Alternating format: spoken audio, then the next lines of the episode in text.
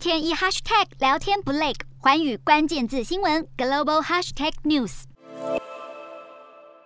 美国食药署在十七日授权五到十一岁儿童接种辉瑞新冠疫苗加强剂，让所有五岁以上的民众都有接种加强剂的资格。而辉瑞药厂也在上个月的研究数据中观察到，第三剂疫苗有助于提升五到十一岁儿童对 Omicron 变异株的保护力，提升免疫效果。但目前全美只有二十八点八趴的五到十一岁儿童完成接种疫苗，还很难判定该年龄层对第三剂疫苗的需求量为何，必须等待美国疾病防治中心的审核通过。而随着美国确诊病例骤升，医疗系统也面临巨大压力。纽约市宣布将新冠疫情风险警戒调升至高级。纽约市市长表示，目前还没有恢复到强制佩戴口罩的地步，但是警戒期间建议民众在室内公共场合和拥挤的室外场所佩戴口罩。专家也认为，依照纽约目前的疫情情况来看，距离封城还是很远。防疫的关键是在疫苗覆盖率。另外，苹果公司原本将从五月二十三日开始计划让员工每周返回公司上班三天，渐渐脱离远端办公，恢复正常，但却也因为疫情日益严峻的关系，在十七日公布延后计划。许多苹果公司员工抱怨重返办公室上班会浪费通勤时间，影响生产力。但公司方面目前还是继续遵循每周回办公室工作两天的方案。